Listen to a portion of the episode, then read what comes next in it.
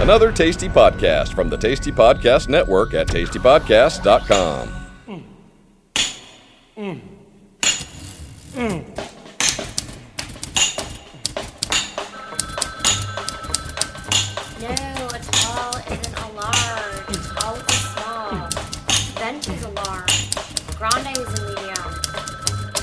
John Henry's pappy woke him up one midnight. He said, Sheriff, come, I won't tell you, listen, boy. Said, learn to ball a jack, learn to lay a track, learn to pick and shovel too, and take my hammer. It'll do anything you tell it to. Do good work. Do good work. Do good work. Good work.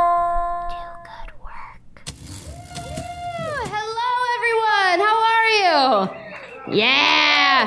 Ruckus applause. Uh, my name is Katie Pengra. This is the live Do Good Work podcast here at Spider House Ballroom. Thank you so much for coming out tonight. Um, if for those of you who don't know, this is the podcast where we talk to creative people about their shitty jobs and what it means to work. And I usually say it's the funny podcast where we talk to creative people uh, about their shitty jobs, but tonight we have a, a special theme, and it's uh, working in healthcare. And um, if anyone has ever worked in healthcare, it's not always very funny. Um, sometimes it is, but sometimes it's not. So uh, we invited some great storytellers out tonight who are going to be telling tales about working in healthcare of varying degrees, um, from human health care to animal health care to uh, you know mental health care. And it's going to be a super great show of awesome stories. So um, i'm really excited you guys are here for it. And uh, yeah I, the whole reason why i decided to do this theme was because i grew up in a family of healthcare workers. I had an aunt who worked in healthcare. Um, she was a nurse. My mom is a nurse. And um, it's one of those weird things where I feel like I grew up hanging out in a hospital, but like I really liked it. Uh, like the smell of a hospital was really soothing to me. Um, just because you know you go visit your parents at work and it's like, oh, it's fun. Um, but of course, mine was like, oh, there's someone probably dead in the next room. This is really fun. I'm seeing mom at work. Um, so I kind of have a fascination with it, and I tried. I tried uh, to get into it myself when I uh, when I failed at acting in Los Angeles, like you do. Um, I moved back home with my parents, and my mom really wanted me to be a nurse, and so I looked into that, and I was like, oh gosh, that's a lot of school. Um, instead, I will just go work at a nursing home because for some reason I thought that would be a fun thing to do.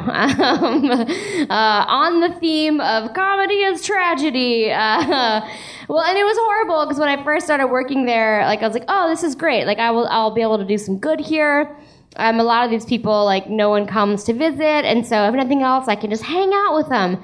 But uh, but I started having these weird uh, zombie fantasies while I was working there that everyone was turning into a zombie. Because if you've ever been to a nursing home, it's like it's it's very intense. Uh, there's a lot of people who are like you know either very ill or whatever. Uh, but I got over that, um, and I started just hanging out in the Alzheimer's unit because that's where a lot of people don't get a lot of visitors. And I um, I do comedy on uh, for for the most part, and I and I love being the funniest person around. And so I would bring um, Dog Fancy magazine into the Alzheimer's unit, and I would just sit around a table with the Alzheimer's patients, and they fucking loved me. Uh, I killed every time with those funny dog pictures. They loved it, so that's where I spent the majority of my time. Um, and it was actually it was it was a pretty fun job, but it definitely wasn't for me. So I have a lot of respect for people who do that full time, uh, or uh, you know foray into that. But we have a really fun show tonight. If you if you don't know how this podcast works, um, we bring six storytellers on stage. They are going to tell their tales uh, surrounding the theme. And we also have three judges who will be sitting on the stage, listening to the stories and giving their commentary afterward. And they will be picking a do good work storytelling winner who will receive the Golden Hammer Award. Uh, it's very coveted. I actually spray painted it this month. Um, last month I ran out of time, and so it was just a hammer. Uh, it was not the Golden Hammer Award. It was just a fucking Home Depot hammer. Um, but I was on my shit this month, so I spray painted it. You're welcome. Uh, so let's go ahead and bring those judges up right now. Uh, your first judge, you may know her from this very place, the Spider House Ballroom, where she runs shit like a badass. Please welcome up Eva Mueller. Hello, how are you? Good, you're looking so sassy. Go ahead and you sit right there. And uh, if you want to inter- introduce yourself again and uh, tell us, do you have any uh, healthcare stories? Um, hello. I, I do actually have a healthcare story. I, like you, worked in a nursing home. And it was when I was in high school. I was a physical therapy intern for, for the nursing home in my hometown. And yes, lots of crazies. Lots of uh, people with Alzheimer's that didn't quite know where they were, what century it was. Um, I was once slapped by a woman because she thought I was her daughter that hadn't been to visit her in over 10 years. That was fun. Um, but the most notable story I had was when I was actually doing some mat exercises with an elderly gentleman that had just gotten out of surgery. And uh, he told me he had to pee. So I was like, all right, well, I'm going to go get that little contraption thing there, and you can take care of that. Turned my back, turned back around to hand it to him, and he had taken his member out and uh, was jerking off. and it Maybe was, he forgot what peeing was. He got confused. and it was very mortifying for a 16 year old girl to see a 80 year old man's business. How was it though? Like, Uh, I it- tried not to look, Katie. did it hold up over time? I actually ran out of the room screaming and went and got my supervisor and then left. so you're like, you don't even know if he finished. I, I did That not. could have been the best I did not stick around to guy's find out. I don't know. I think that you, he tells that story very differently. Is what I think happened. Chances are he didn't remember it, uh, you know, 10 Well, later. let's hope he does, because I feel like uh, jerking out when you're 80 years old, getting to jerk off in front of a 16 year old girl for some reason. Okay, sorry, I'll stop. Uh, I just feel like uh, that would be like a mm, cherry on top of um, his physical therapy. All right, your next judge coming to the stage uh, is a hilarious dude. He's a comic in town, a previous funniest person in Austin. Please welcome up Lucas Melendez. Hello, Lucas. Hello, how's it going? I'm good. How are you? I'm doing great. I like watch you trying to maneuver into your seat while talking to that microphone. There we go. Um. So yeah, you got any uh, medical stories for us? One time I was in a, a hospital and I had to pee, and this woman watched me jerk off. it was great. I have good health care. it's the uh, my plan. uh, You can watch me jerk off plan. Um, it's a, it's Cobra. Uh, that's what that is, right? Oh, I get it. The snake plan. It's a snake pond, yeah. Yeah, yeah, Yeah. Uh, no, actually, I don't really. Um, I do have health insurance, but I remember a couple years ago, me and my friend Eric Krug, another comic in town, we were hanging out drinking one night, and by the end of the night, we both became convinced that we had AIDS. So we made plans. Um, the next, we made plans the next morning. I go pick him up, and we would go to Planned Parenthood together and do it because we were like, well, let's do it together because it's kind of scary when you think you have AIDS. So we need like, so he and I piggybacked on each Can other. Can I ask why AIDS? I mean, everybody thinks they have AIDS at least one point in their life, right? So, and we became convinced that we had AIDS that night, and so because we we were just talking about our history, and um, and AIDS came up a bunch, and so. So I, I go out to his front yard. It's like nine in the morning because we wanted to get it over with. Because like, why wait? So I started honking, and he gets in the car, and I had uh, Ben Folds' "Brick" playing because it's about abortion. I just wanted to lighten the mood.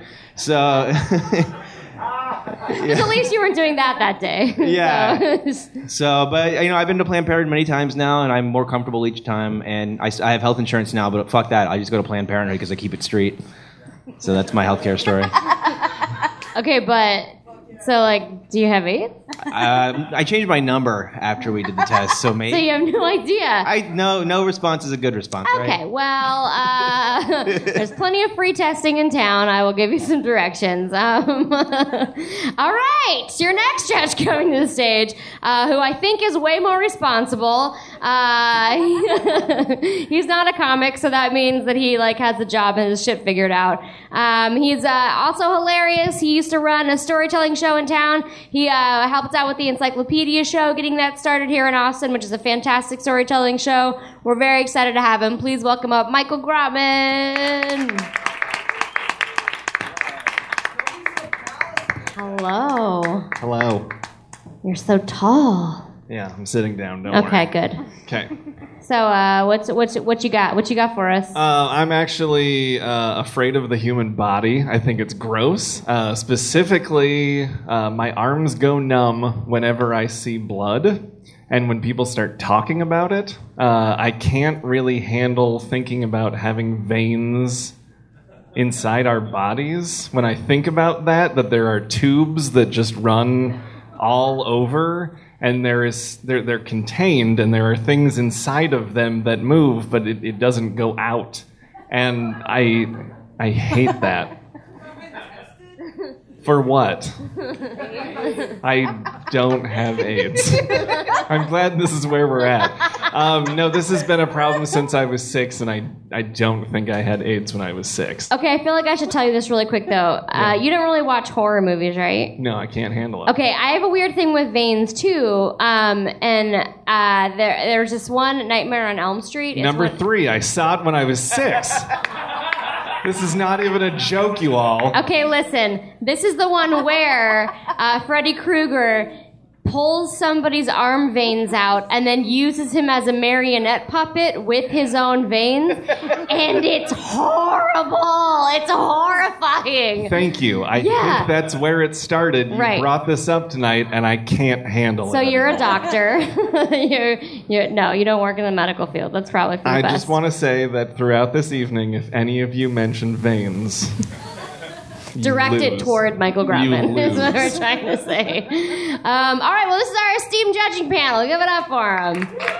Yeah. All right, I think we're just going to go ahead and get straight on to the storytellers. Uh, the first lovely lady that's coming up here is fantastic. She's a comic in Austin and also uh, a healthcare worker. So please welcome up Annie Lieber.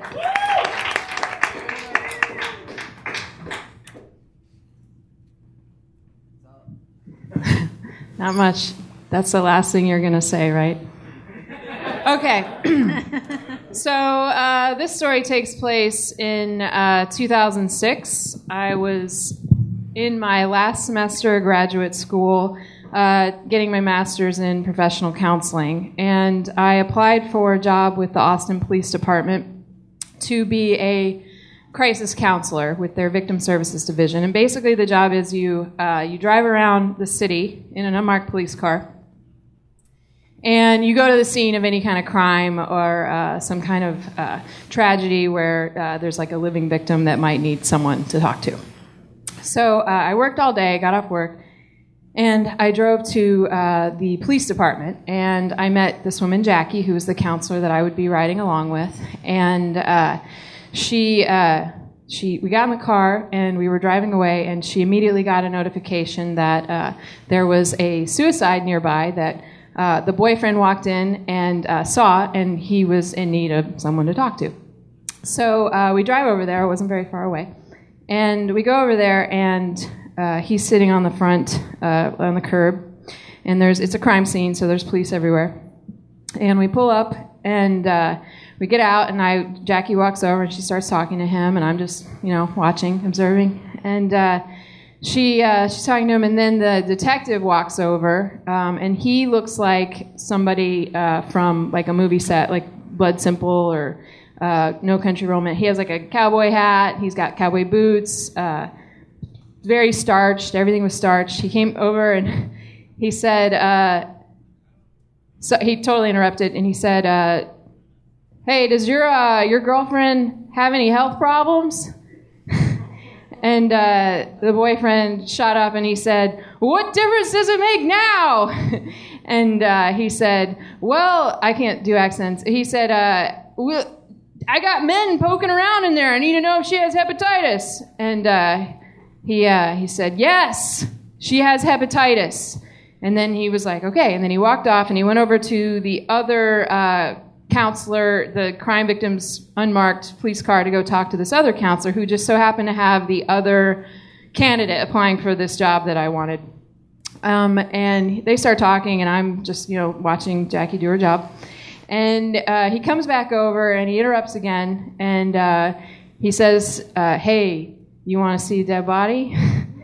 and uh, I do not. Um, but the other candidate apparently had said she did, so I felt like, well, I, I if I, I gotta, I now have to see this uh, dead body. So I said, uh, yeah, absolutely, let's let's do this. And so he went and got her, and then so this other candidate and I walk into the house, and it's like a it's a garage apartment behind a house, and we walk up, and uh, like a gentleman, he lets us in first, and right as we cross into the room, he says, "Just your typical home of a titty dancer on smack."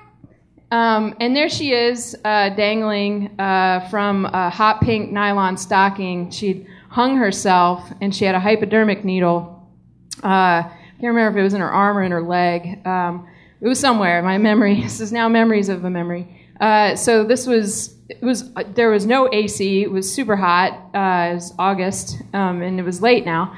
And uh, she, the person that was wanting this job, apparently more than me, was standing there for a really long time watching this uh, dead body. And so she was a dancer. She was wearing a um, a uh, Catholic schoolgirl outfit, um, and uh, but like a dancing, a stripper's version of it. And um, then uh, uh, she was disgusting. she was hideous. And then we walked out, and um, we got into the car to now drive across town to go tell uh, her mom um, what had happened. So we get in the car. This car is just two police cars and these unmarked. Anyway, so we get to her house. We pull up, and the car in front of the house has a bumper sticker on it that says, "Better a blow job than no job." Uh, I agree.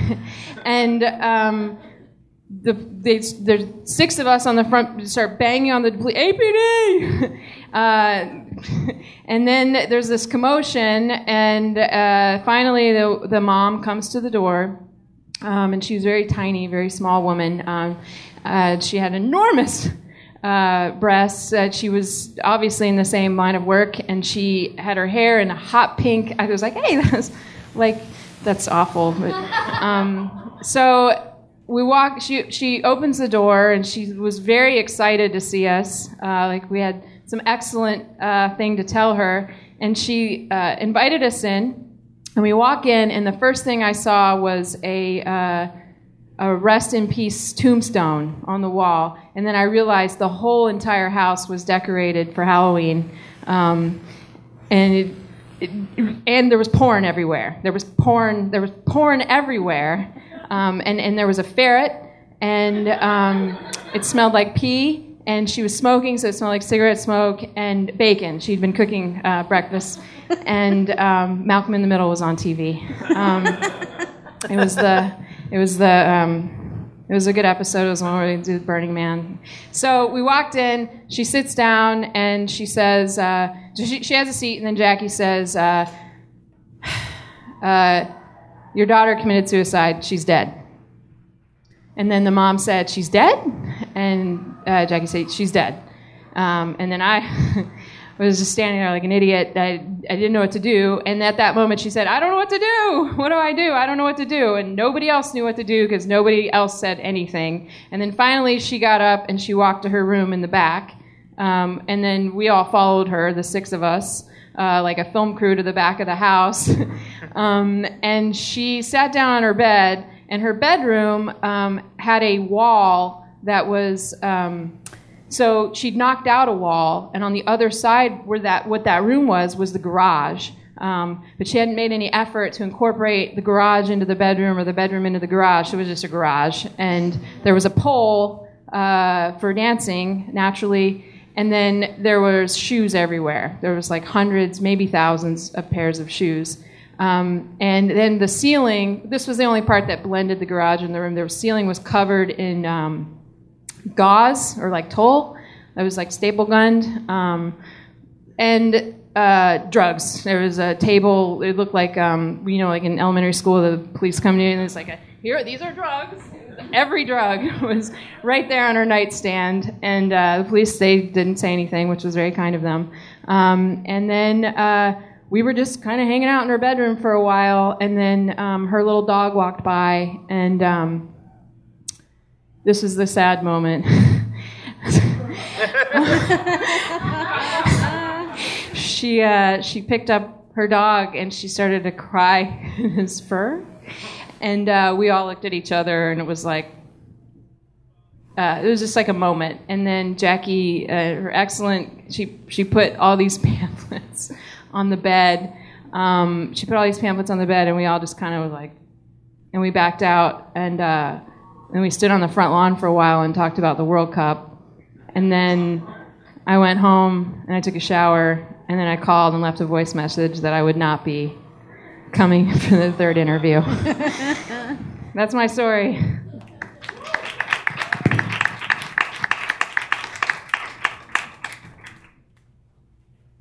What did I tell you? Nothing but joy tonight. Uh, starting off with a dead stripper. Um, all right, uh, judges, uh, anything to say about uh, that story? Yeah, I will never complain about any job interview I ever go to. Damn. That's intense. Um, I really appreciated that you jumped right into the action, um, and then it continued to escalate into such horrifying things as uh, gravestones, porn, and a ferret all in one place. That is my nightmare. That is But my no nightmare. veins. No, well, she did talk about needles sticking out of veins, but it was a really beautiful picture, so I can forgive that. I can forgive that. Lucas? Kind of a perfect Halloween death, you know. Also, let's go back to the fact that it was August, though. well, they sell Christmas trees in August, so why not dead hookers? Um, I don't know why you would uh, hang yourself while, because I'm assuming she was doing heroin. That's why the needle was there. I don't think she was probably doing insulin or juicing up. Like she wasn't like, she's like I'm gonna get into shape. Ah, fuck it, you know, like. But like, why would you hang yourself while doing heroin? That's like getting high while while drinking a lot because it's sort of like enjoy one or the other. Don't just kill your like either kill yourself or do heroin. Like, you know, at least have the high and then kill yourself.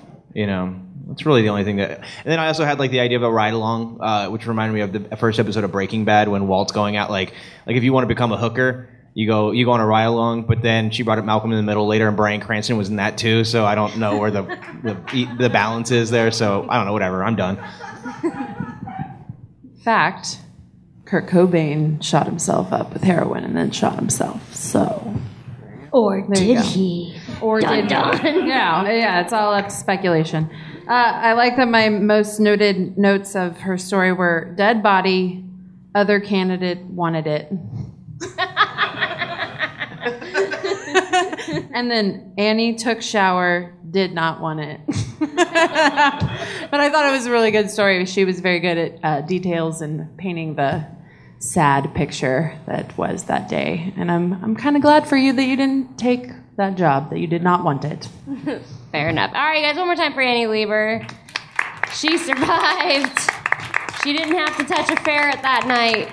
Uh, I don't think. All right, uh, your next storyteller coming up to the stage. Uh, she warned me once again this might be a downer, so get ready. Uh, but luckily, we have our judging panel to just make fun of it afterwards. So uh, please welcome to the stage Laura Buxton.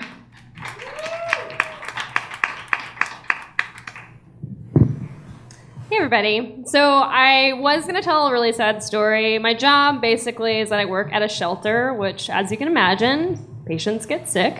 Uh, and unlike humans, we don't just like watch them die slowly and we're like, "Eh, "You almost there?" We uh, and I'm one of those people who gets to do the fun part. I love my job there. Um, but I thought about it and I was like, you know what? I don't want to cheer up this whole room. I'm actually going to tell a funny story. Um, I have two jobs actually. Um, because most vet techs make about as much as like somebody who works at McDonald's, like not even management. So um, one of my jobs is I work at a low-cost vet clinic that does like shots and heartworm tests. Uh, so if you have a pet and you're a comic, you probably have been there. Um, but it's uh, it- usually we get like between five and ten homeless people that come in with animals like every couple days and I'm usually the one who handles all of them for some reason. I and like I like homeless people, but there's like a certain point where I'm just like, you are on drugs, um, and come back when you're not. Uh, so this is a story of this woman was on drugs. I'm pretty sure. Um, so basically, she walks in. This woman is easily like 250.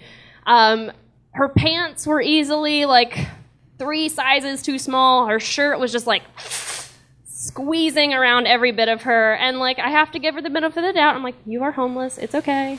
But then she like, she's like, how much is it gonna be? And like pulls out a like bunch of money from her boobs. And I'm just like, don't want your sweaty boob money in my face. And then like also with that, at least like as her purse, like she had, I mean, she just she had a bigger bust, and like there's like used Kleenex. I'm just like, why are you keeping everything in there? Just put them in your pockets. But she like started it off on a weird weird note, and then she's like, yeah, I want to get my cats vaccinated. I was like, all right, cool, just fill this out. Trying to ignore the sweaty money on my desk. And um, I mean, they get free services anyways. So I don't know why she did that, but um, she proceeds to fill this out, and I come to get her paperwork, and I'm like, okay, we're ready in the room for you. And instead of having her paperwork, she has her underwear in her hands. And at no point did she take her pants off. So there's like this moment. Yes, she is homeless, uh, and it, it was uh, like this battle between like this is hilarious, but I feel sorry for you, but it's still hilarious. Um, and yeah, she's just like holding her underwear, and I am just like, do you have your paperwork? Going to ignore the fact that you were holding your underwear in your hands, and by the way, her 17 year old son sitting next to her, and I'm just like, cool. I've never been that comfortable with my mom, but if you are, totally fine. And he looks like this happens every day, so I just ignored it. And I just was like, I'm gonna take your clipboard now. Let's go to the room. She's like, oh, yeah, my underwear just popped off. Again, like that just happens for her.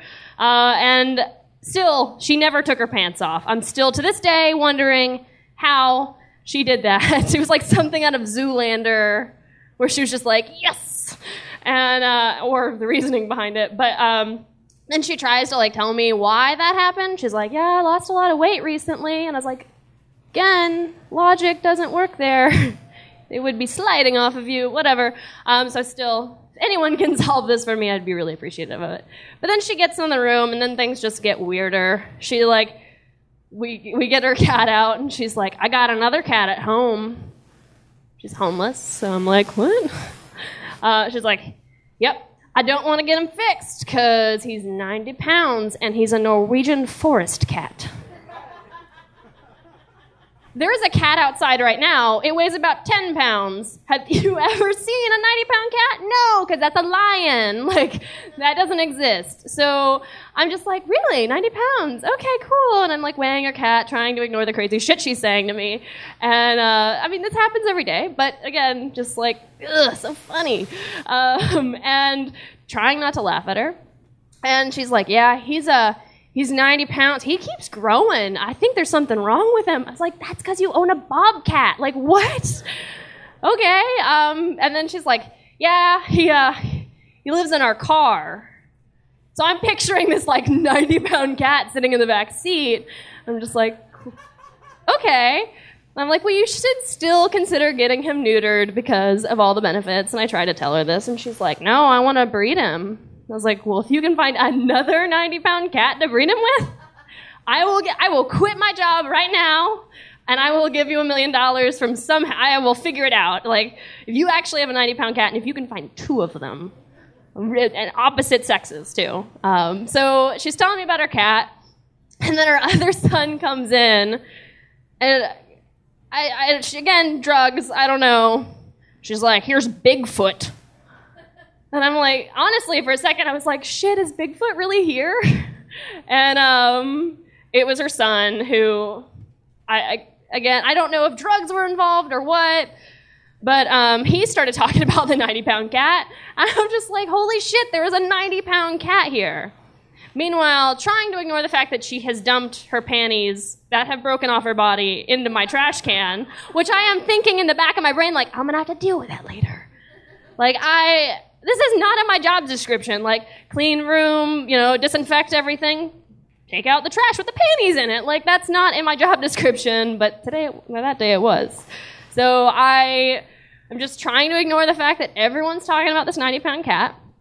And um, she, she just continues to say things like um, that they're all inside cats. She has three on her account. So there's a 90 pound cat, there's the kitten that we're dealing with, and another unaccounted for cat.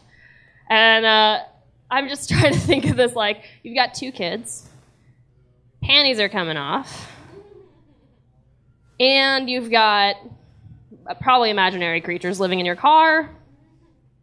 My life isn't that bad. I felt pretty good about myself that day.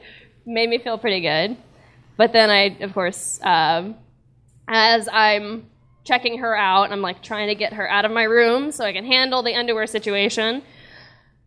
I, uh, she, uh, she tells me about another dog she has. So again, three cats, a dog, two sons, living in the same car. And I was just like, all right, let's go. And I like took her outside and I look in the car.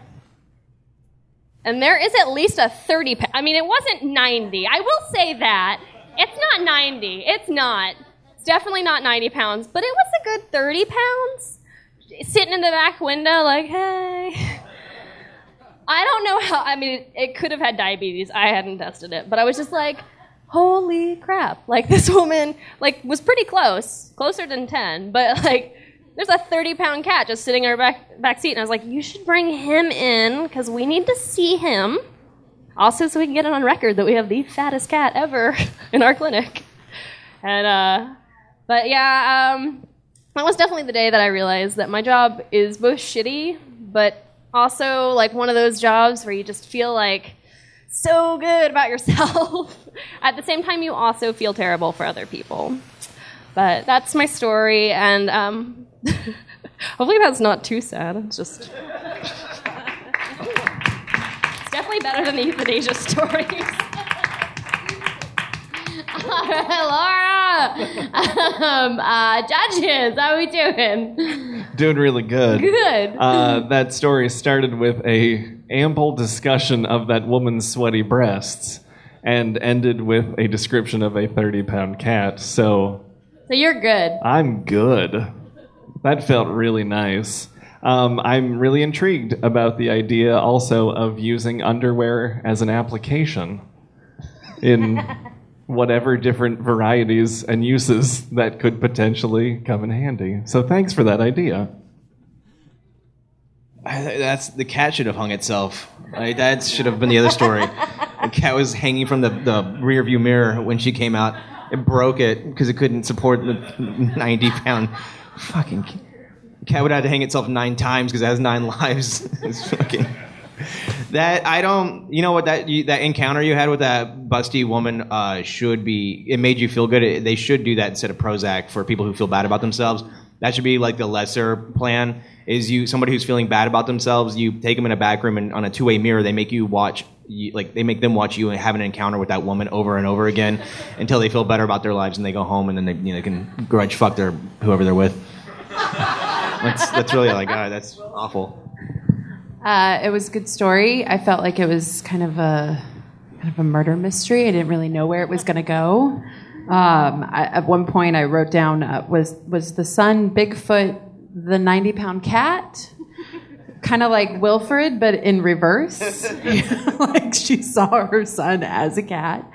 Um, but it was good. I like cats. I'm a cat lady. I'm a bona fide cat lady, and that was a very sad story for me to listen to. Were you that lady? I was not that lady. Okay, all right. guys. That's all I needed to check. I need to check. Maybe you got your shit together since then. I don't know. I just want to double check. Uh, all right, one more time for Laura, guys. Yeah, your next storyteller coming up is uh, a lovely gentleman. We're super happy to have him here. Please welcome up Jacques Michel.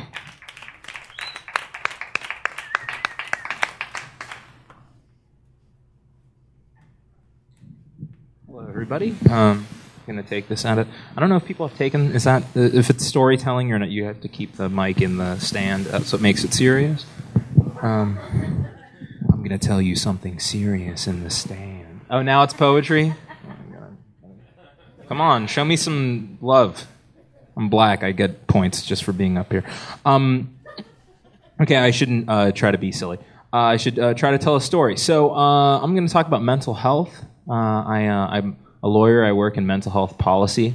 Uh, I am also a comedian, so I am also a mental health product. Uh, if you could put it that way. Um, I just like wanted one of the things that like was a concern about telling this story is like thinking like people are going to be like, ooh, mental health. It's like really sad. And it's like really depressing and stuff. And I just want to like just dispel that, um, because it's really fucking depressing, like categorically. Uh, but uh, but I uh, I was drawn to mental health work uh, because I have a mental illness. At different times, I've had ADHD, uh, a, a bipolar disorder, uh, depression and anxiety, and uh, just a, a cruel Asian mother, which is probably the definition I'm going to settle on. Um, so so yeah, that's that's what's that's you know like it, it's not a big deal to me. I hope you're not uncomfortable with it. Um, what you have to like understand is like it's just a thing I've been dealing with for a while, and that's what it is like for most people with with depression. They've just been dealing with it for a long time, and it's sort of integrated into their life. Like I I called up a uh, like a psychiatrist because I was I was going through a little bit of a crisis, and he called me back, and I was like, uh, I'm at the gym. Let me uh, just finish up this squat set. And he was like, "You're you're shitting me, right? You're just like, what what is going?" I'm like, "No, no, no. It's just it's a normal thing, right?" So so I'm just saying, be cool. Uh, what's interesting about like mental health policy is like it doesn't get a lot of the sympathy that uh, that other aspects of uh, disability stuff gets. Like if it was like if it was if disability rights was like a high school, like the mental health kids would be getting choked by the IDD kids, by the by the developmentally disabled kids, just getting punched in the face. The blind people wouldn't do anything about it. It's uh, it's yeah yeah yeah. So it's like a weird hierarchy, but uh, I really enjoy the work. I feel connected with it. Um, so a lot of my work takes me into hospitals, and that's the stories I wanted to tell. Because it's it's always interesting going inside hospitals and and like advocating for people who I consider my my kinsmen or kinswomen. Uh, with the first story. Uh, but yeah, I mean, and it's, it's fun like being able to like make these arguments and like fight for people's rights and like on, on sort of like mundane things, but trying to uh, fight for people's dignity as they're still people. They're not just mental health patients. Um, and it's it's uh, really fun uh, when you can also try to break them out of uh, of the hospital.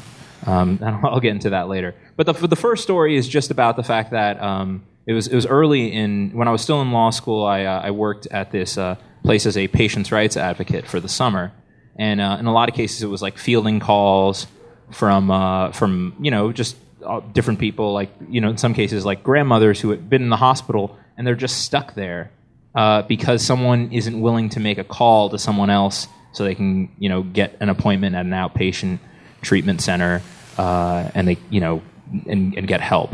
Uh, so they're just like sitting in in, the, in a hospital for like you know unnecessarily for like an additional two weeks. So like that feels really good.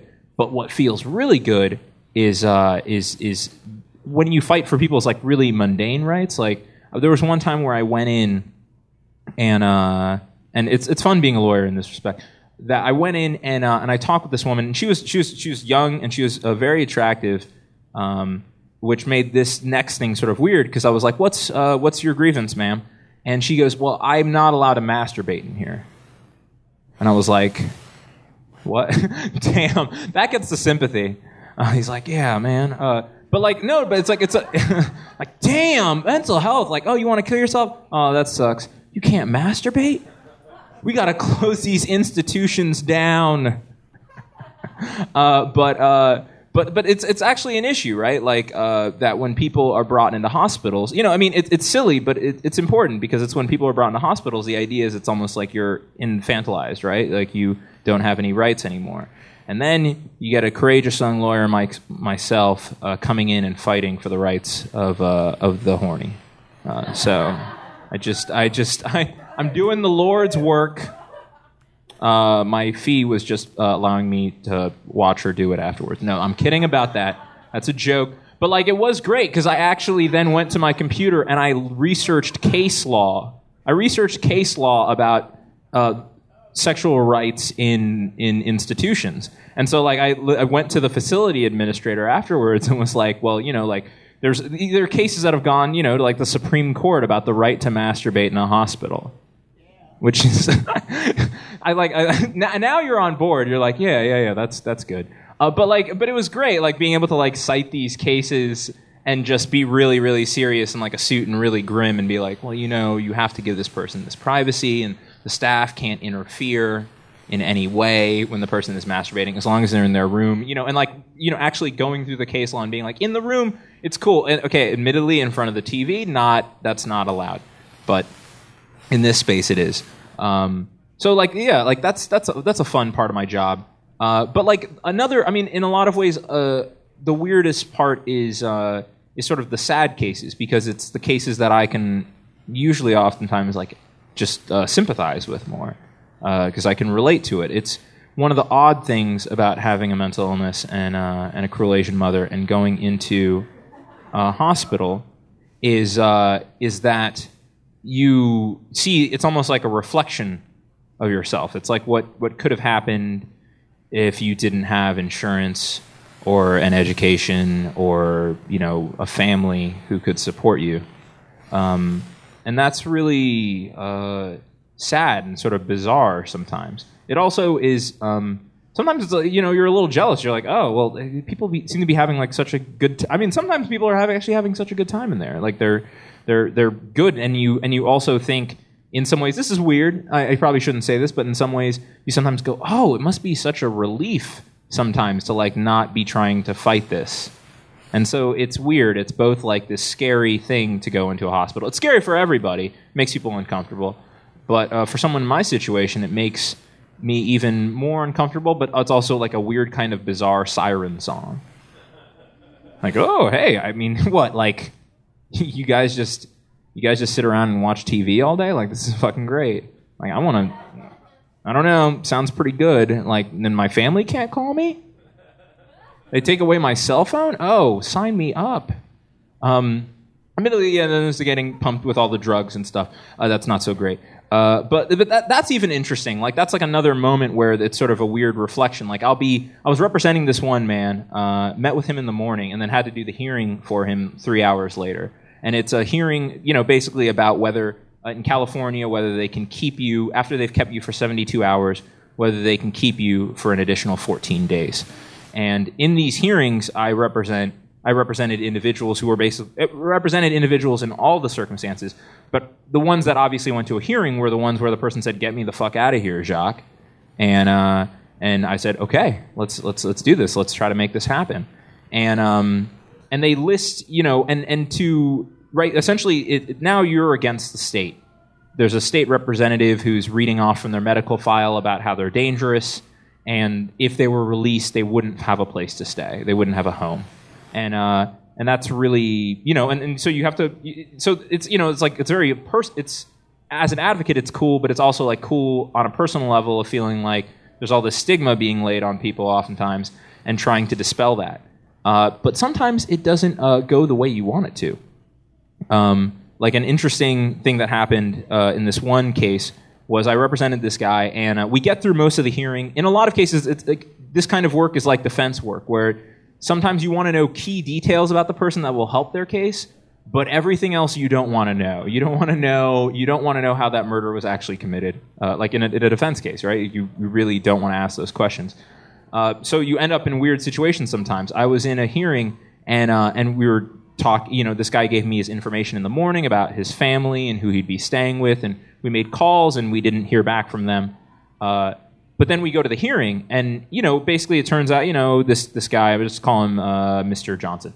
Uh, Mr. Johnson, like, you know, he, he's he's not a risk. He's he's behaving very well. He's he's you know uh, he, he probably will be fine. He won't get into trouble if he's released. But then the second question in these hearings is, does he have a place to stay? Does he have a place, a home to go to? And um, and in that case, like in the hearing, uh, we were like, yeah, yeah, he has a place. He told us, he, he gave us the address. And then the judge asks Mr. Johnson, oh, so like who's, who's paying for this home? And Mr. Johnson, you know, he, he's totally calm, just answering questions very calmly throughout the hearing. And then when he gets asked about the house, about who's paying for the house, he says Pacific Gas and Electric. That's uh, that's a utility company, not and and I last I checked, they're not in the business of uh, of whole of, of, of paying people's rent. Um, and so it was like this weird moment where I was like, "Oh, you fucked me over, buddy," but you're hallucinating, so I gotta gotta gotta be easy on you. Can't can't really hold that against you. Um, and uh, and as a as a rock and roll advocate, I was like, yeah, uh, PG and E. Anyways, thanks.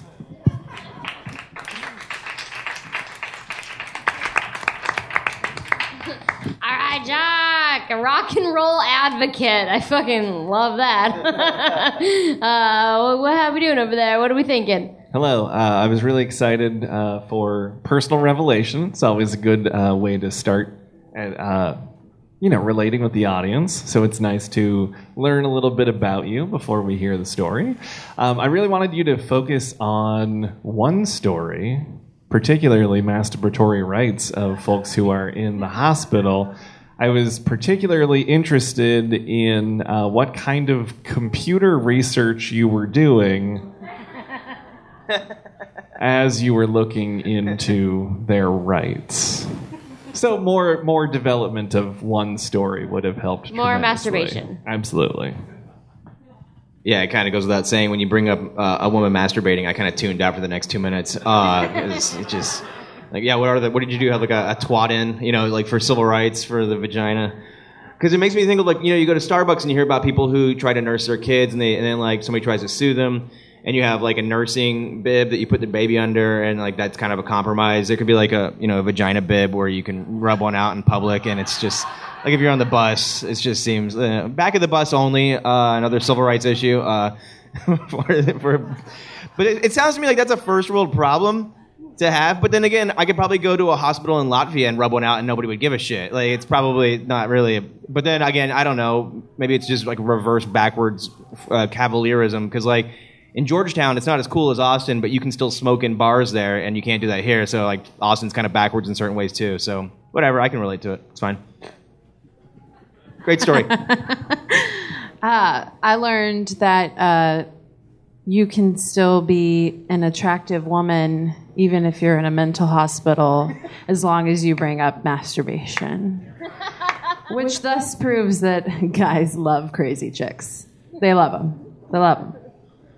It was a good story. I, I also got kind of distracted from the masturbation bit. It's like, I don't know what's going to happen now.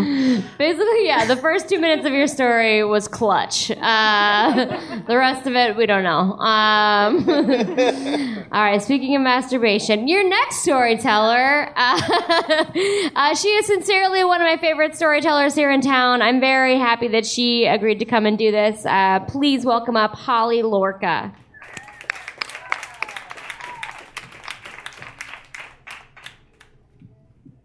Vagina bib. I, am I the only one who's going to be scripted tonight? It's going to be all right. Um, with music.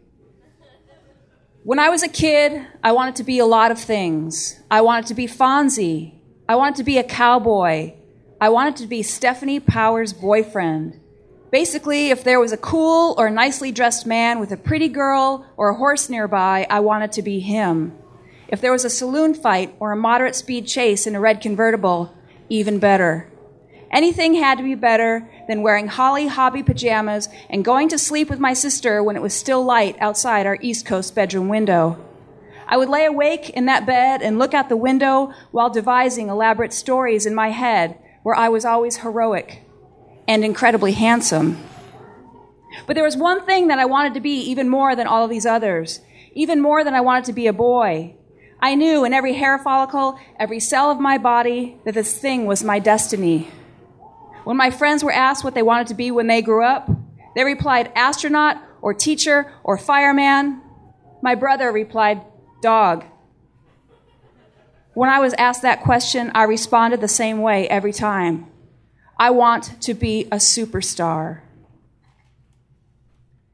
Which is why, at the age of 18, I decided to go to nursing school. Because everyone knows at least three superstar celebrity nurses, right? What the hell was I thinking? My first day in a hospital was in the second semester of school. I had never actually been in a hospital before because why would I bother to find out whether or not I'd like the rest of my life? we needed to get checked off on vital signs, which should have been an easy thing to do. We were assigned random patients. I walked into my patient's room with my instructor and saw that my patient was about 100 years old and was ready to die at any second. He was comatose and gurgling. His room smelled awful, and I was terrified. I stood there in my little white nursey dress with my white hose and wondered if it was too late to change my major to landscaping. I was told that he was a DNR and I shouldn't worry about the fact that every breath sounded like it might be his last. Well, that's encouraging. I guess I couldn't hurt him too much. When I went to check his temperature, I tried to put the thermometer in his mouth, but it wouldn't open because he was in a coma. So my instructor and I had to turn him over to check a rectal temperature. He must have been trying to warn me about my future because he had shit the entire bed. Like running down the foot of the bed, shit. It was my first day. There shouldn't be any shit on a first day. So not only did I have to put a thermometer up there, but then we had to clean up all that shit. If this wasn't being a superstar, I didn't know what was. Why didn't I quit that day?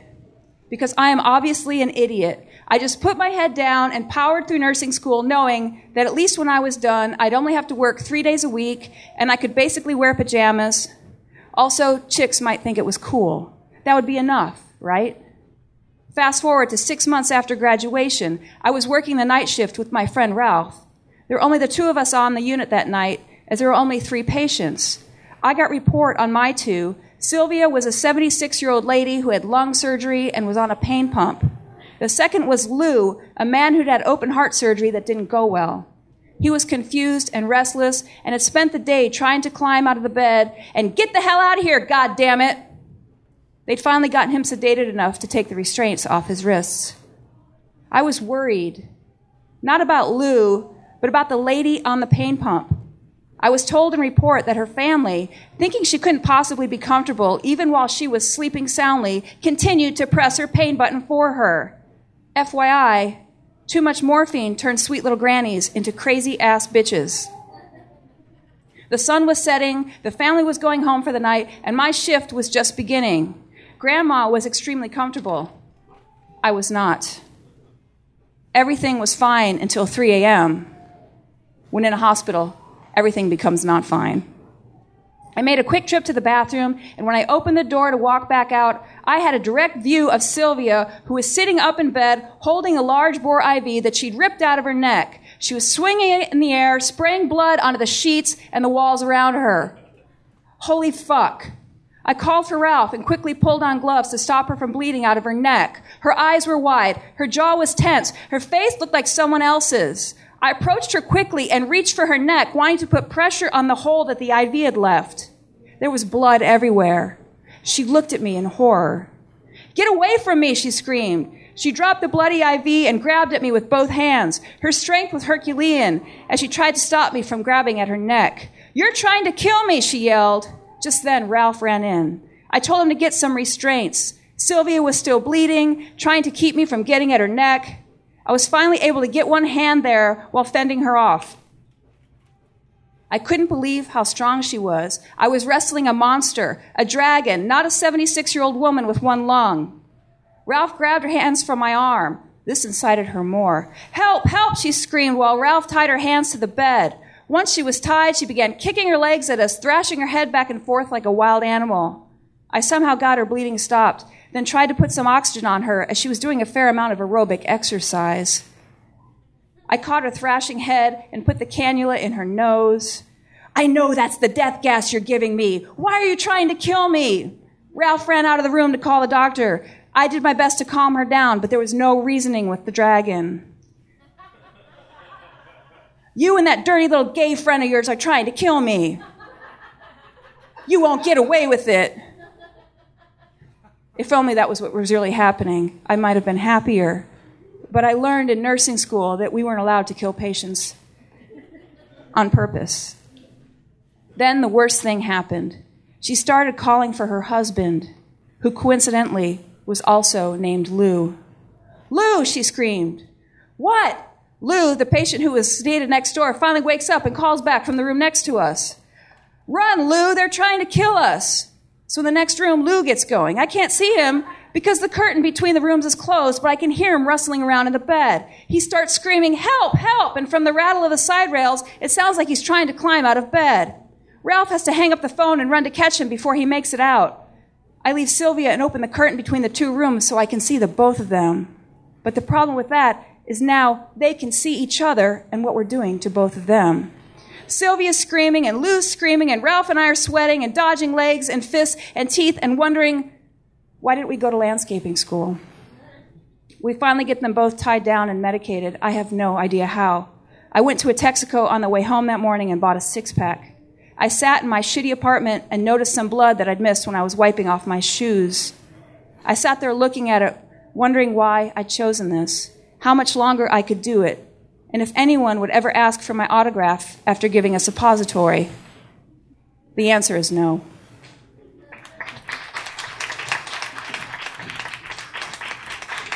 All right, Holly Lorca. Why'd your face so sad, Michael? Because my arms went numb at I was waiting for you to pass out over it. neck there. I really IV. was. Neck IV. Why does that have to happen anyway? Why couldn't they just put in their arm like normal? Oh my god, people get bypass surgery and they put a tube through their leg and it goes all the way to their heart. When I think about that, I want to kill myself. Neck IV. Um, beautiful story. Really well done. Neck IV.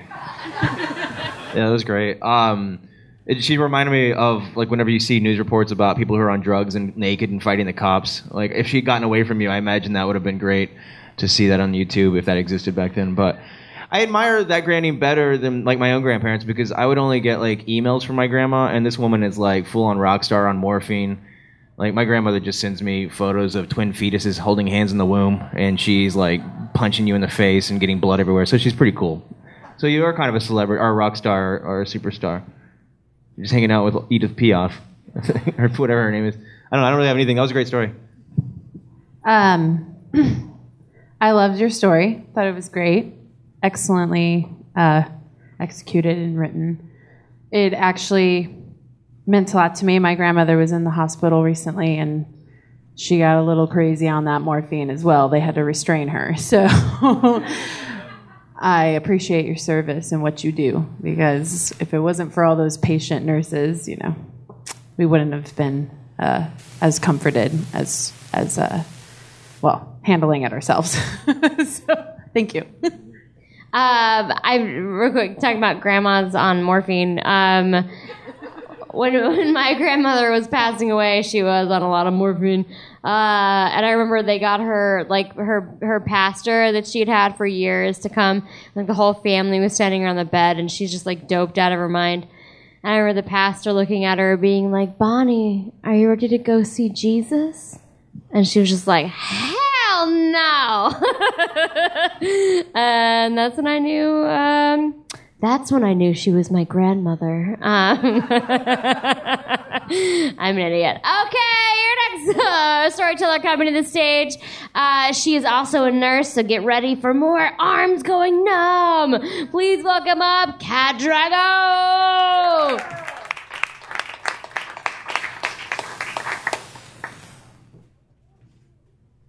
So, uh, yeah, I'm really sorry about your arms, about what's gonna about's gonna happen. Um, I also, I think I may automatically lose because this is not funny at all. Um, but I, uh, I've seen a whole lot of things in the operating room. Um, I've seen hearts beating in open chests and uh, gunshot wounds and stab victims and attempted suicides. I've taken nails out of eyeballs and uh, um, uh, one kid was driving his jeep with his arm uh, sitting in the window and he got sideswiped and it took his arm like a mile down the road. Um, we tried to put it back on, but you know it was it only lasted about a week. Um, so the moral of that story is I'm not very easily shocked by anything. Um, but that doesn't mean that I'm not affected by anything. Um, and and I, I think that uh, we should be. I think that if the really hard stuff doesn't touch us, then uh, we shouldn't be nurses in the first place. Um, the stuff that usually really gets me are the kids. Um, I remember four or five years ago, I was working in a level one trauma center, and uh, it was Friday evening, uh, the end of my work week, almost the end of my day. It was like 10:45 at night, and I was getting ready to leave. Um, it had been a pretty routine day. We hadn't really had any traumas come in, um, maybe some appendectomies, um, a boob job or two, um, but about 10:45, we got the 911 page. Um, there had been a major accident.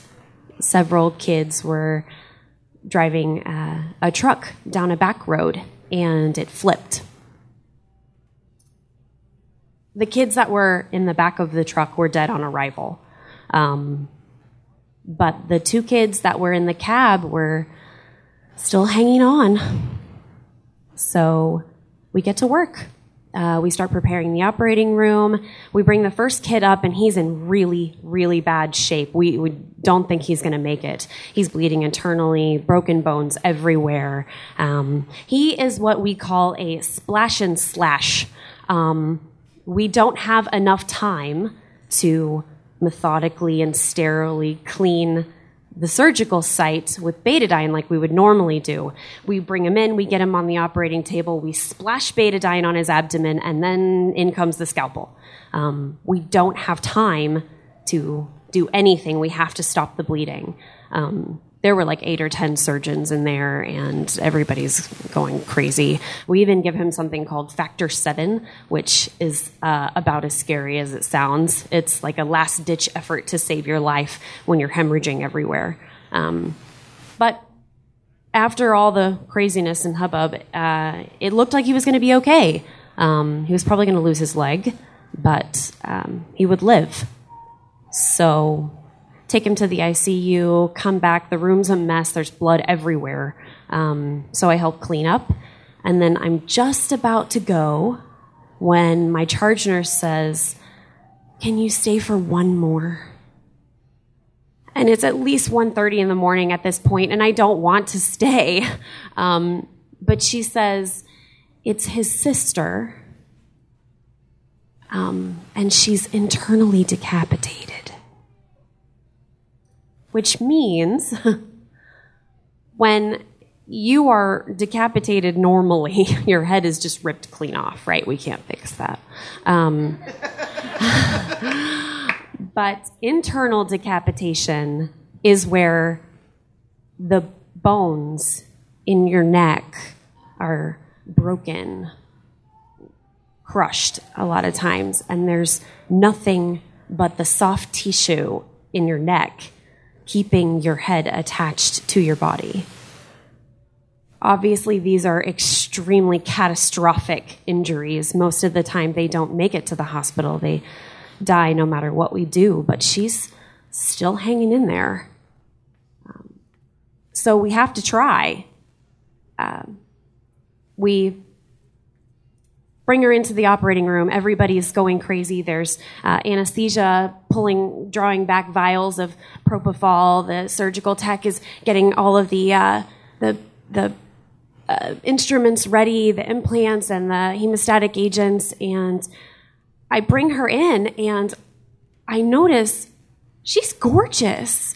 She has beautiful blonde hair. I mean, even with all the blood, she's just gorgeous. But I almost instantly notice her fingernails. They had very clearly been painted that day. There were no chips. Her top coat was gleaming.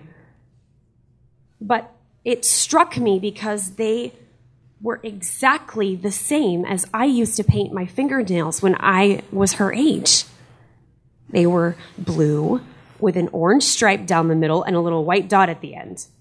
I used to do really crazy things with my fingernails. My dad loved it. He would even sometimes come home from the grocery store with new colors just because he wanted me to try them out. And as I'm looking at her, I just was so sad. Because if this girl makes it alive, that will be the last time she ever paints her fingernails. And how is that fair? We get her on the operating table, we put traction on her neck to separate what's left of her vertebra. The, the surgeon opens her up and tries to make sense of the mess that is in there. There's lots of screws that get put in, plates. There's a lot of blood. And the whole time, I just keep thinking about her fingernails and just praying, God, please let her live through this. At the end of a surgery like that, when the last screw is placed and the stitches are in and the dressings are on, C collar, there's usually that moment where we all take off our masks and we all kind of collectively exhale like we just now realize that we've been holding our breath for a few hours. There's nothing else we can do but wait and see. The only hope that she has is that somehow there's a little bit of intact spinal cord left. So we take her to the ICU. At that point, the surgeon splits off to go give her parents the news. One of their kids almost died, lost his leg, and she'll be lucky if she wakes up. And as we're rolling into the room, I give the uh, ICU nurse report on all the things that have happened, and she opens her eyes. And it's a beautiful moment, but then suddenly I just lose it. I can't stay. Because what do you say? Eventually, someone is going to have to tell this little girl that she will not dance at prom. She will not walk across the stage at graduation. She will not walk down the aisle, and she will never paint her fingernails again. I don't know what happened to that girl. Most of the time in the OR, we never find out. But I think about her all the time, especially when I paint my fingernails. Thanks.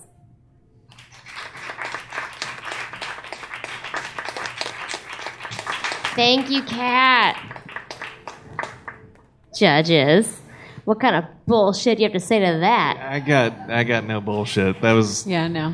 fucking beautiful. Um, Yeah. Thank you. Thank Thank, you. you. for sharing that. Um, it it didn't even bother me. Oh, um, yeah. You gave it. You established the tone and the gravity just like right off the bat, and you had us there the entire time.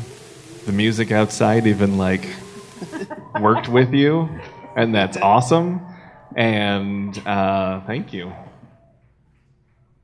Yeah, it was great. Um, I feel bad for the person who who downloads this podcast.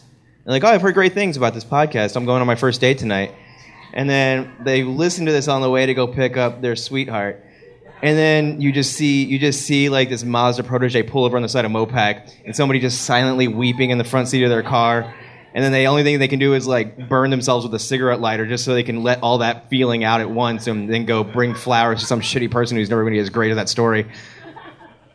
It's great. The cadence of the storytelling was really good. Like it's a very intense story, uh, but I, and like the subject matter is like if Bozo the clown was reading that, it still would have made Oprah cry. Like that's how intense the story is. And uh, also, side note, um, I'm never going to be able to ride the splash and slash at Schlitterbahn ever again. Uh, yeah, I, I don't have a lot of bullshit. That was a really great story. Uh, when I when you first it came out that you were operating room nurse, I had a lot of, lot of questions for you about Grey's Anatomy, because like, are are the doctors that hot? And also, like, does sex in the on-call room really happen that often? Um, 'cause- really, that's wow. I picked the wrong career. Everyone is saying yes, just Um, so you know. but no, really beautiful story, and uh, thank you for sharing that. Sex in the on-call room. Next R&B hit.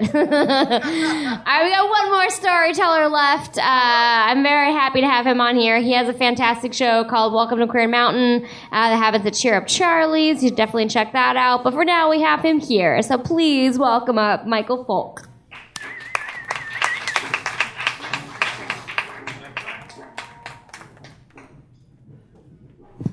Hey guys, uh, that was real sad. Um, mine's not really funny either. Uh, uh, for two and a half years, I worked at the Austin State Hospital in child and adolescent psychiatric development. Um, and I took the job uh, because um, I had a really, really well paying retail job and I I didn't do shit at it. I was managing this retail store where my only boss was in Denmark, and um, we just fucked around all the time, and I felt like a shit person. Uh, so I was like, I'm gonna leave. I'm gonna go do something, and I was like, oh, the state hospital. I, my ex boyfriend worked there, and I was like, I'm gonna go, and he was like, okay, great. Come work here. Don't go to CAPS because uh, Child and Adolescent Psychiatric Services or Development. Um, everyone says it's terrible and it's rough and the kids are terrible. And I was like, I'm gonna do that um, because uh, I like a challenge and I like people to feel sorry for me, I guess. Um, but I went and I started working there, and it's it, the, the pay is terrible. Um, no one wants the job because it's hard, and uh, there's no funding. Um, in Texas, we have the lowest mental health care uh, funding of anywhere in the U.S. now. Yay! There's no money uh, because no one in Texas gives a shit, or none of our uh, politicians do. Uh, but there's no money. There's no aftercare. Um, if a kid goes to the state hospital, it's because they don't have insurance to go to Shoal Creek or somewhere nicer. Um, our facilities aren't terrible, but it's it's not a great place. It's a lot like uh, the Dream Warriors. It's it's similar to on Elm Street three. Um, it's a bunch of kids that are locked up um, that are just having a terrible time, and a lot of their families don't really give a shit. Um, there was one specific family that more or less used it as a daycare. Uh, they had seven kids, and anytime one of their kids had an outburst, they would send them to the state hospital, and the state hospital would just accept them. Uh, and whenever one kid would get out after two weeks, they would put in another one, and that was these kids' childhood. Uh, was just being sent to the state hospital anytime they had an outburst. Uh, but specifically, my uh, interaction was primarily with uh, 12 to 17 year old uh, males. Um, that's where I primarily worked. Um, and I really cared about a lot of these kids. I really got really attached to it. I'm going to get to that in a second. But what I want to talk about right now is the trials of working on the women's unit.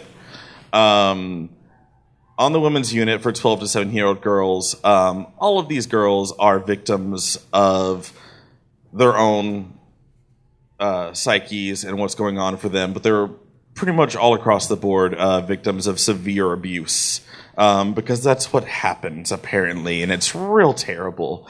Um, but the thing that happens whenever you're a victim of severe, severe, severe childhood abuse as a woman is that you learn survival tactics. Um, at the state hospital, as a psychiatric nursing assistant, you're basically a grunt. Um, you're basically an orderly with a fancy title, but you spend all day with the kids and you get attached to the kids. The doctors don't really because they have a shitload of kids and also they get paid a shitload of money and they write it all off. Um, as a psychiatric nursing assistant, you're spending a lot of time with them. Um, these girls are not feeling great they have a terrible time of it and they learn survival tactics. And one of the survival tactics that they have is once I start hurting myself, if someone tries to stop me, I'm going to start making sex noises. Um, I'm going to start moaning and saying he's raping me. So uh, one day a girl broke an exit sign uh, because she had had so many terrible things happen to herself that she wanted to die. She broke an exit sign and started cutting herself. Uh, while one of my coworkers tried to get the piece of plastic out of her hand, she started saying, "Oh baby, please stop raping me. Please stop raping me. Let's get this on camera. Please stop raping me." This girl had been multiply, multiple times raped by her father, and that's how she survived. That's how she got through things. Was I am going to turn this to something that I can use to separate myself from an aggression or, sep- or or use to my advantage because this has been used against me so many times. Um, multiple times on the women's unit, uh, I've had to restrain um, 15 year old, beautiful, very nice cheerleader type girls that have had terrible things inflicted upon them um, as they attacked me severely because they just want to die so bad. Um, none of it's funny. I keep trying to figure out a way to turn it into that, but it's not. Uh, probably the funniest story I have from that is uh, one time this girl was putting staples into her arm, uh, trying to uh, slit her vein with staples, and she managed to bust open the office door and get a phone cord. And while I was trying to get the staples out of her hand, she wrapped the phone cord around my neck, and we struggled for about 30 minutes until we both got tired because we're both overweight. And then we just laid down and talked for about 20 minutes. And we'll call her Therese. And I was like, Therese, do you want to be doing this? And she's like, no, but I don't want to be here. And I was like, I don't want to be here either. What the fuck? And uh, she just had her phone cord wrapped around my neck, and I had a, a staple halfway out of her arm. We just laid there on each other for a while because no one could separate us uh, without injecting uh, her with a PRN, which is would knock her out, and we try not to do that.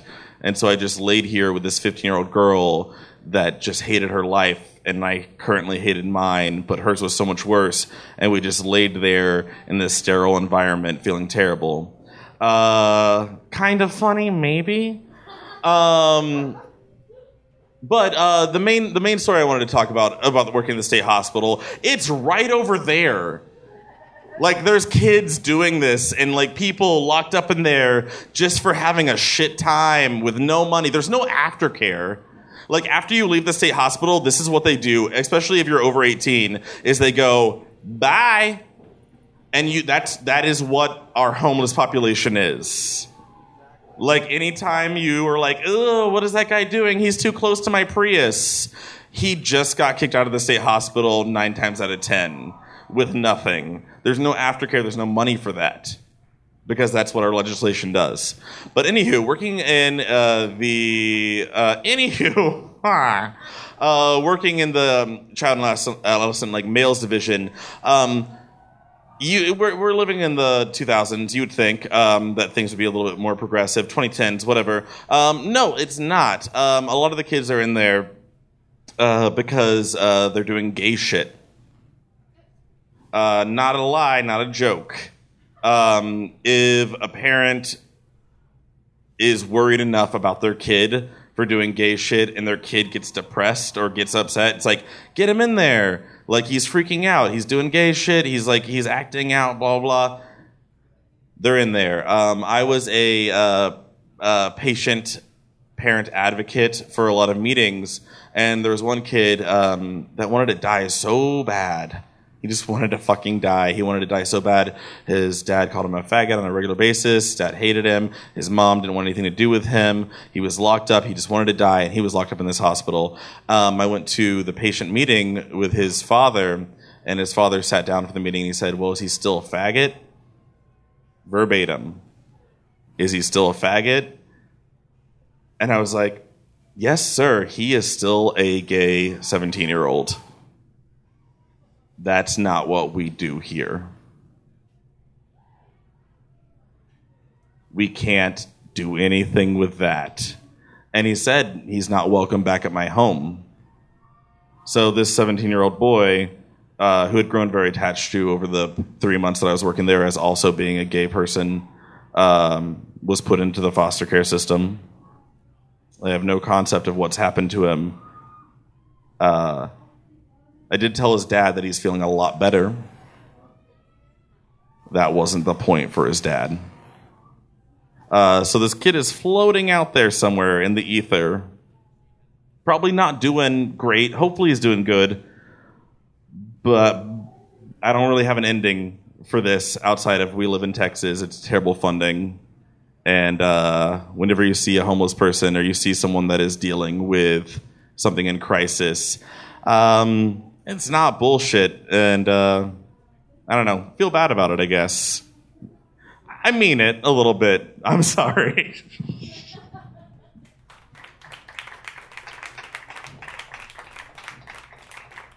All right, Michael Folk, advocacy through guilt. Uh, judges,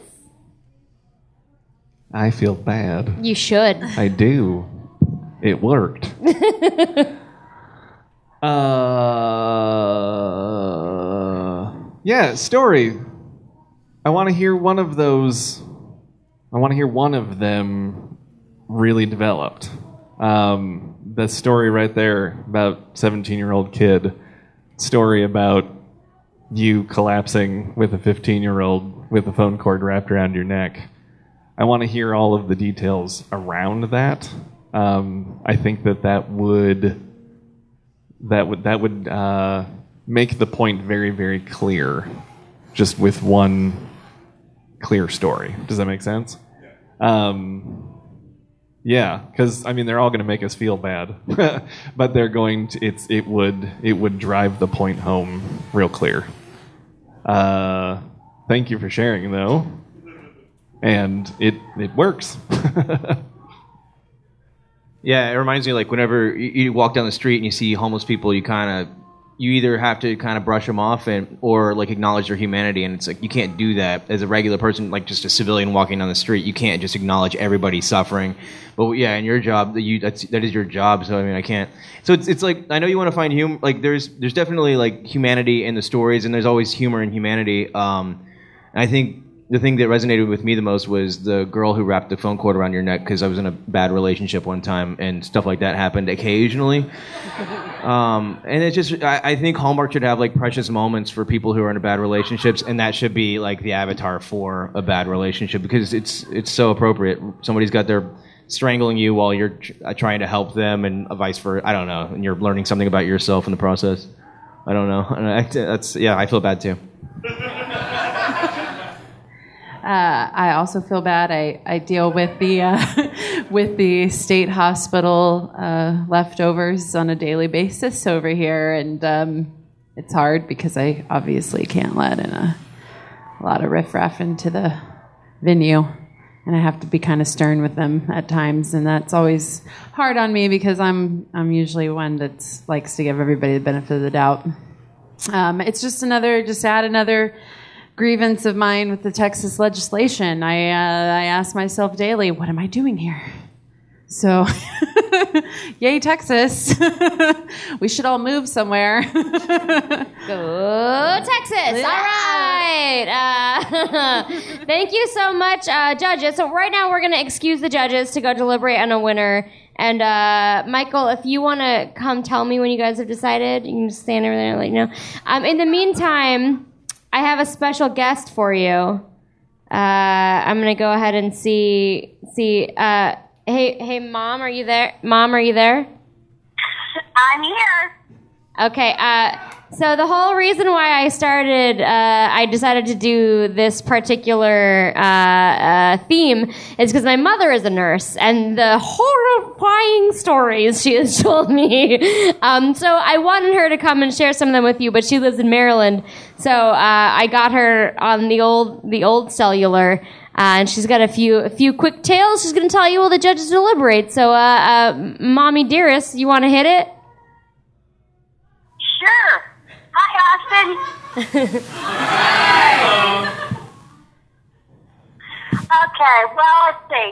There's uh, there's the woman that came into the emergency department because she was pleasuring herself with a potato that got stuck in her vagina. had to be removed. Wait, my question, mom, mom, uh, how how big of a potato like to get stuck, or was it really deep, or like what was the situation? Well, um, it was probably about the size of an orange. You know, so it was stuck far enough that the doctors had to extract it. Okay, good to know. So yeah, so so there's the potato story. I think um, I really want to, I really want you to share the the twerking story that you called me about last week. Oh yeah. So there was this woman who was uh, pregnant with her second child, and uh, started to go into labor, and um, decided to twerk the baby out in front of her boyfriend and son, and uh, needless to say, it uh, ended up with her taking an emergency run in an ambulance to uh, our labor and delivery department because uh, the baby became distressed, as you can imagine. I'm always I'm always distressed when I twerk. And uh, so the twerking didn't really work for uh, the mom and the baby, but everybody's fine. Good, that's good to hear. Any, any, anything else you got for us? Oh yeah, yeah. This is a great one. So there was this little boy. He came in. He's about two years old, and uh, just dropped dropped at home, respiratory distress. Didn't know what's wrong with him. Brought him in. He's on a breathing machine. Can't figure out what's wrong with him. So the docs don't understand what's going on, so they take the breathing machine off him. He's up walking around, passes out cold. So it happens about two or three times. They can't figure out what the hell is wrong with this kid. So they finally do this uh, bronchoscopy, which is putting a camera down into the lungs to see what was wrong. Pulled out this mass about the size of a tangerine. And uh, apparently, a week before, mom dropped a bag of pinto beans on the floor. And uh, the, the boy picked up a bean and obviously aspirated it into his lung. And um, it had sprouted to about the size of a tangerine. And it was uh, blocking off his airway. So they pulled it out, and the kid went home two days later. That was pretty cool. that that so, is so, so don't cool. aspirate pinto beans because they'll they'll grow. Yeah, don't breathe beans. Okay, got got it. Good good mom advice. Okay. And then uh, let's see, what else is there? There's the uh, crazy woman that uh, barricaded herself and her sick daughter in the room uh, and wouldn't let the healthcare people get in the room. That was pretty sad, but it was hilarious. Wait, was it sad or hilarious? It still wasn't sad. It was kind of hilarious. Yeah, and then the uh, the mom and the boyfriend having sex in the cot next to her sick son. That was fun. so what? And then there's the little, then there's a little four-year-old boy who was uh, sick. He had like a couple of chest tubes in his lungs, and we used to have to get him up and walk him around. So he'd walk around the nurse's station just screaming, "Fuck you! Fuck you!" and well, his his his mom kind of talked like a truck driver, so I kind of understood why Anthony talked that way. And his mom would not tell him not to say that. So one night, and the mom never left his side. So one night, the mom left. It was about two o'clock in the morning, and I looked at my my uh, nurse friend, and I said, "I'm going in." So I went into his room and I closed the door and I did the mom thing. I was about three inches from his nose. I said, if I hear you say the word fuck one more time, I'm to smack you. Of course, you know, I probably would be fired. I would be fired now if that happened. And he was so scared. he, he, he was here for another week and he never said fuck again. Congratulations, Mom. okay, okay. I love you, Mom. I gotta go. Okay, bye, Mommy. Love you. I'll talk to you later. Bye. uh, all right, I think we I think we have a, a, a golden hammer winner decision. Also, give it up for my fucking mother. oh, she's so scary. Um, all right, we we have the golden hammer winner. Are we ready to hear who it is? Okay, please put your hands together for Cat Woo! Uh, the one that will make everybody weep while they listen to this in their cars. Thank you so much, Kat, and thank you so much to everybody who participated. Give it up one more time. We are the Do Good Work podcast. We're here the first Friday of every month. See y'all next time. Bye bye. Mm. Mm. Mm.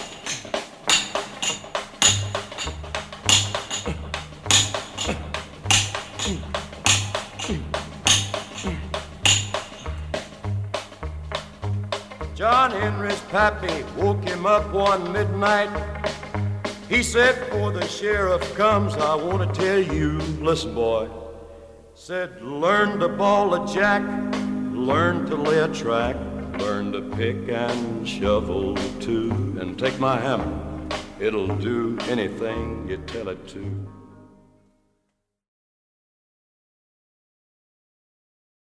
Another tasty podcast from the Tasty Podcast Network at tastypodcast.com.